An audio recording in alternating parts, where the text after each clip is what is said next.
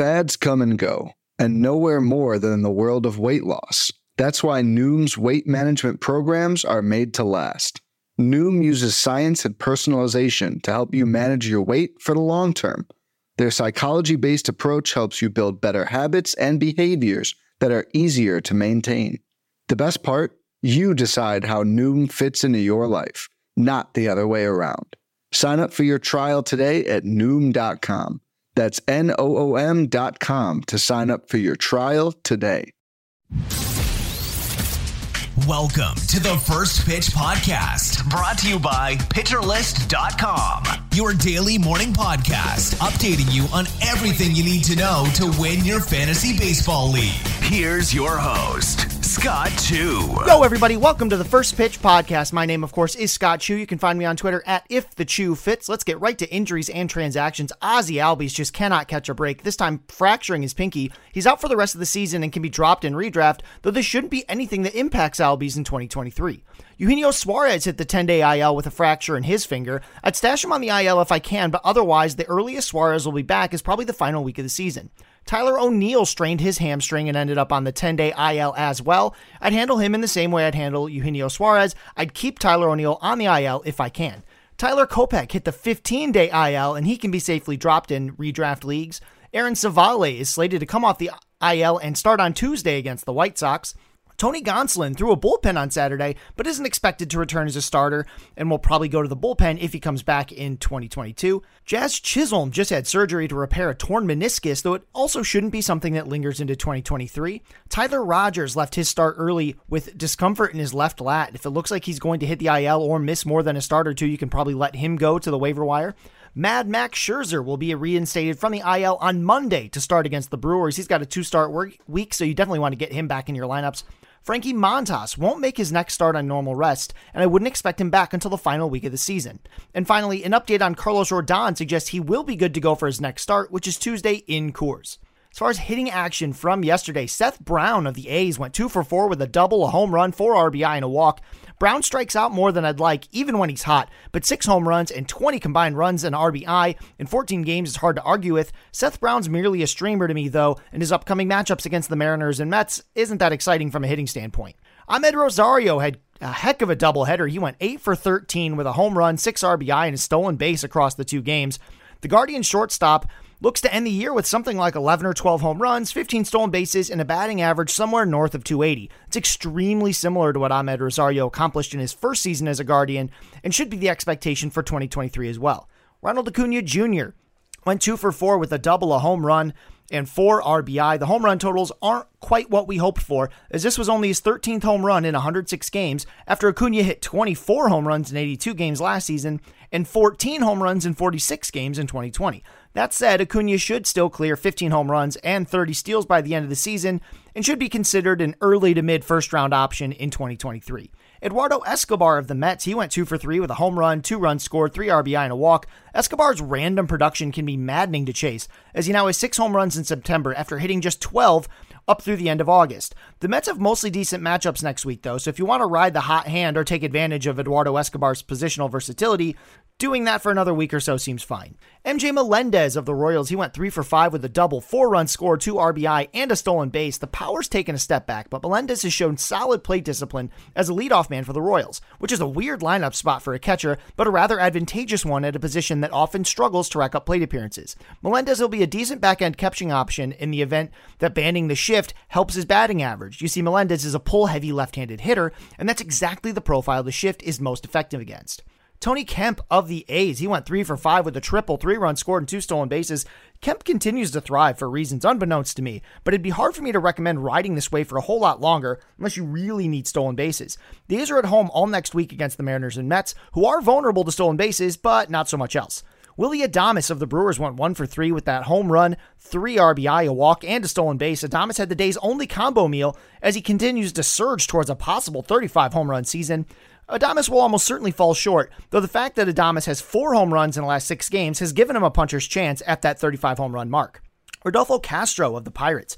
He went three for four with a double, a home run, and he now has three doubles and four home runs in his last 10 games with just a 20.5% strikeout rate. If Rodolfo Castro can flirt with that kind of strikeout rate the rest of the way, he'll likely be much more interesting as we're researching for the 2023 fantasy draft season. Steven Kwan of the Guardians went 5 for 11 in a doubleheader with a double, three runs scored, and a walk. And if you're looking for speed or contact, Kwan is one of the safest bets there is. His matchups next week aren't too bad, so if he's on your wire, definitely scoop him up if you need ratios or speed.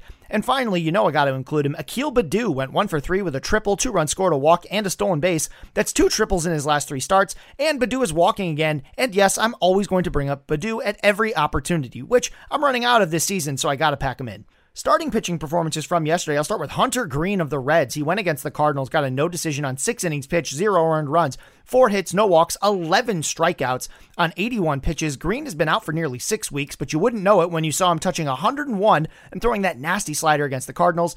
He should be probably locked into your starting rotation the rest of the way, though the floor for Hunter Greene can be ugly when the command is off because he does pound the zone with both the fastball and slider, and when his command is off, he it gets hit a long way or he walks way too many batters.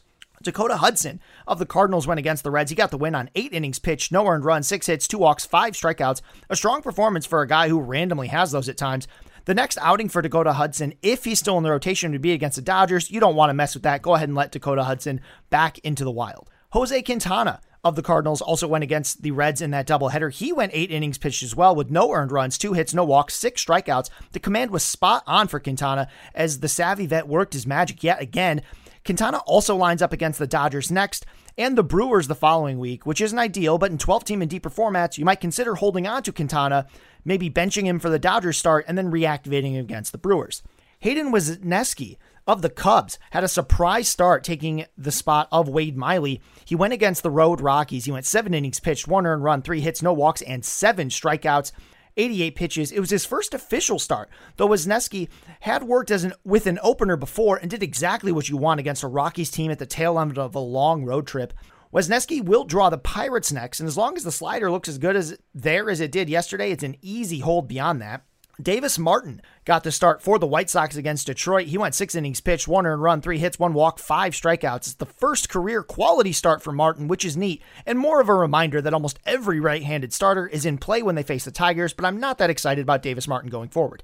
Eduardo Rodriguez was on the other side for Detroit. He went against those White Sox. He went 6.1 innings pitched, two earned runs, two hits, two walks, seven strikeouts. The results were better than the skills, though, and there's no but there's no reason that Eduardo Rodriguez couldn't do this again when he draws the Royals in the middle of next week. It's not a confident play, but it would likely be one of the better streaming options on that particular day. George Kirby of the Mariners went against the A's, or sorry, the Angels. He took the loss, but he went six innings pitched, two earned runs, four hits, one walk, and eight strikeouts. Nick is still relatively unimpressed with George Kirby's secondaries, though you don't need to be that impressed to start George Kirby in his next two matchups, which are into Oakland and then at home against the Rangers. And then Jose Urquidy had a real tough day. He went against the A's, should have been better, but six innings pitched, six earned runs on seven hits, two walks, and six strikeouts. That's two consecutive bad performances for Jose Urquidy. And this time it was against the A's at home. That's scary. I'd probably bench Jose Urquidy against Baltimore in his next start and then maybe reactivate him against the Diamondbacks when that start rolls around, assuming that Urquidy's better against the O's. If he isn't, Urquidy might need to hit the wire because if you're not confident starting a guy against the Diamondbacks, he doesn't need to be on your roster. And then, as far as the detailed uh, performances, I'll go into Shohei Ohtani, Once again, the ace of the day for me. He went against the Seattle Mariners. He went seven innings pitched, no earned runs, three hits, one walk, eight strikeouts. He's throwing that slider a ton, 40, 50% of the time, and it's so, so good. One of the best pitchers in baseball. So if you get a chance to watch Shohei Ohtani, I recommend you do it. A couple aces that had good days. Julio Urias, he went against the Giants. He went six innings pitched, just one earned run, eight strikeouts, five hits, one walk. Joe Musgrove had a nice performance against the Diamondbacks. He got the win on six innings pitched, no earned runs, four hits, no walks, eight strikeouts. Chris Bassitt definitely seems to be over whatever was plaguing him a little earlier uh, in September and August. He went against the Pirates. He got the win on six innings pitched, no earned runs, three hits, two walks, eight strikeouts. Shane Bieber had a nice day against the Twins. Eight innings pitched, one earned run, four hits, no walks, and six strikeouts. And finally, Brandon Woodruff is really closing strong. He went against the Yankees, got a win on eight innings pitched, one earned run, five hits, one walk, and 10 strikeouts. Relief pitching relief pitching performances from yesterday, don't look now, but Josh Hader might finally be settling down in what has been a disastrous second half for him. He allowed one hit, but notched an otherwise clean inning against the Diamondbacks for his fourth consecutive appearance with no runs allowed and has five saves in his last six outings. A strong finish to, to September for Hader could give us the confidence we need to consider him a top tier relief option next season, though more than likely, Hader will come with a bit of a discount. Hader's replacement in Milwaukee, Devin Williams, also had a nice night, striking out two Yankees while picking up the save. Devin Williams' 1.76 ERA and 39.3% strikeout rate should tell you a lot about why Milwaukee was willing to give up a guy with Hader's skills. Williams should be a top relief option in 2023 drafts. Daniel Bard's miraculous season continued for yet another outing as he notched his 31st save and 59th strikeout, lowering his ERA to a sparkling 1.99. The 37 year old Bard has more saves than Edwin Diaz, believe it or not, is by far the biggest relief surprise of 2022. Daniel Bard won't be a top option in 2023 drafts, mind you, but Bard's role, strong rebound, and ability to suppress home runs should make him a valuable part of the back end of any fantasy bullpen. And then with his second save of the week, and this time in a game where AJ Puk was available, Domingo Acevedo may have made himself a co closer in Oakland. However, his lack of strikeout upside combined with sharing the role on a bad team should keep Acevedo on fantasy waiver wires in all but the deepest of formats for all but the most desperate of managers. We're going to take a quick break, but when we come back, we will talk about the day ahead, starting with the weather right after this. Hey, Alex Fast here, and thanks for listening to this podcast on the Pitcher List Podcast Network. If you're a fan, consider supporting all of us by getting a PL Plus subscription, where you're going to get an ad free website and get access to our Discord, where you can talk to all of our podcast hosts and staff. Plus, you can hang out with our incredible Pitcher List community. It's basically a baseball sanctuary year round for as low as $8 a month. You can sign up at pitcherlist.com backslash plus, and you're going to get your first month free with promo code podcast. Also, don't forget to check out everything else we do as well from YouTube videos, live streams, newsletters, off-season articles, TikToks, breakdowns, over 15 baseball podcasts on our network. We can't stop talking about baseball even during the off-season. So sign up for PL Plus today at pitcherlist.com backslash plus and use promo code podcast to get your first month free. All right.